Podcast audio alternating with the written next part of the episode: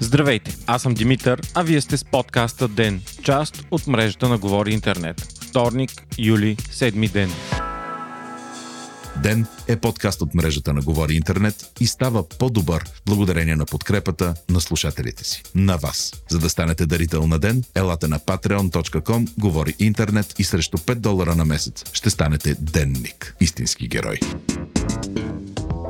Броят на новите случаи на коронавирус у нас продължава да е висок. За последните 24 часа има 174 нови случая на база 2775 теста, а са починали 4 души. Денят е абсолютен рекорд за София. Цели 86 нови случая за деня. Със сегашните темпове, утре почти със сигурност ще минем 6000 заразени. И въпреки уверенията на премиерът Борисов, че следващите 2 месеца няма да бъдат въвеждани нови мерки, днес министърът на здравеопазването Кирил Ананиев заяви, че ако дневните случаи минат 200, някои мерки ще бъдат върнати. Ново изследване на Gallup International пък показва сериозен спад в доверието на българите, че пандемията е овладяна. В началото на юни 72% от хората у нас са били на това мнение, а сега убеждението е спаднало до 38%. Въпреки това, 61% от населението е против новото затягане на мерки. Заради повишаващият се брой случаи у нас, се очаква и все повече държави от Европа да изискват задължителна карантина на пристигащите от България. В момента 5 европейски държави имат такова изискване. Великобритания, Естония, Словакия, Словения и Латвия. Тази сутрин пък заместник-директорът на Националния център по заразни паразитни болести, професор Ива Христова, заяви в интервю пред BTV, че коронавирусът се предава предимно при продължителен и близък контакт. Тя каза, че вероятността той да бъде предаден от безсимптомен носител е много малка. Становище, за което учените от световната общност все още спорят. Миналият месец СЗО също излезе с позиция, че разпространението от заразени без симптоми е много рядко, но все още няма достатъчно изследвания, които категорично да доказват това.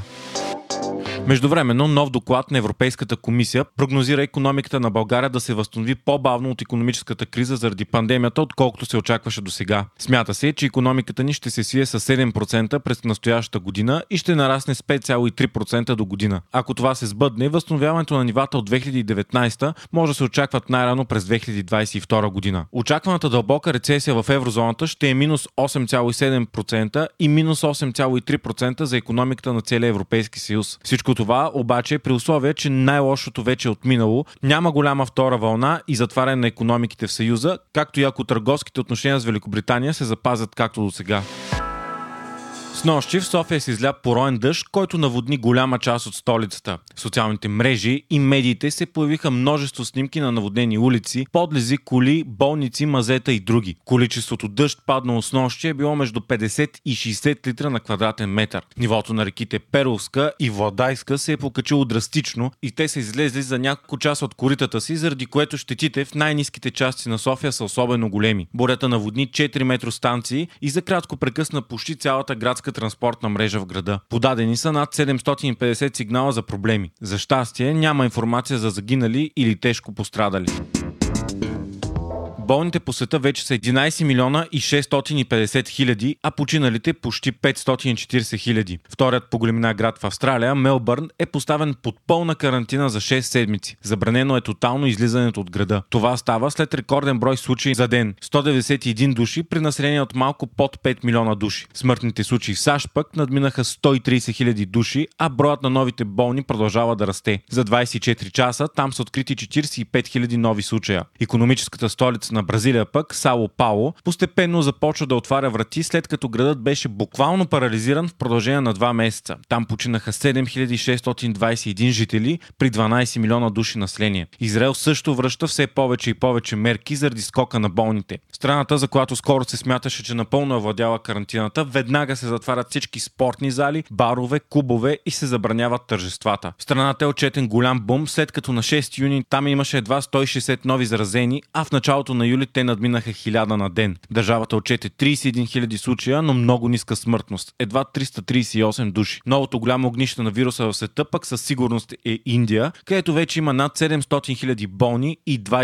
000 починали. Смята се обаче, че най-вероятно истинският брой на болните сред 1,3 милиарда индийци е десетки пъти по-голям. Там са направени едва 7400 броя теста на милион население, а за сравнение в САЩ този брой е 115 000 теста на милион, а в България 20 22 500 на милион. Заради коронавирусът, пък днес САЩ обяви, че няма да издава визи на студенти, чието учебни заведения ще преподават само онлайн през новата учебна година. Студенти, които в момента пребивават в страната и учат в такива университети, ще трябва да я напуснат или да намерят други начини за легално пребиваване. Редица университети, включително престижните Калифорнийски университет и Харвард, вече обявиха, че следващата учебна година за тях ще бъде 100% онлайн. Смята се, че мярката ще засегне около 1,2 милиона чуждестранни студенти в САЩ. Междувременно 239 учени от 32 страни написаха отворено писмо към Световната здравна организация за преосмислене на начините, по които се предава COVID-19, пише Ню Йорк Таймс. Според писмото, все повече доказателства сочат, че това става и по въздушен път. Нещо, което СЗО твърди, че е много трудно възможно. Според организацията, главният начин за предаване на COVID-19 е заразяване чрез респираторни капчици, които попадат в дихателните пътища и които се отделят при говорене, дишане и най-вече кихане и кашляне. Според СЗО все още няма доказателства, че заразяването е много възможно да стане чрез по-малки капчици, които се носят във въздуха. Вие слушахте подкаста ДЕН. ДЕН е част от мрежата на Говори Интернет. Водещ и главен редактор Димитър Панайотов. Аудиомонтаж Антон Велев. Ако искате да не изпускате епизод на ДЕН, не забравяйте да се абонирате за нас в Spotify, Google Podcast или да ни оцените в Apple, iTunes.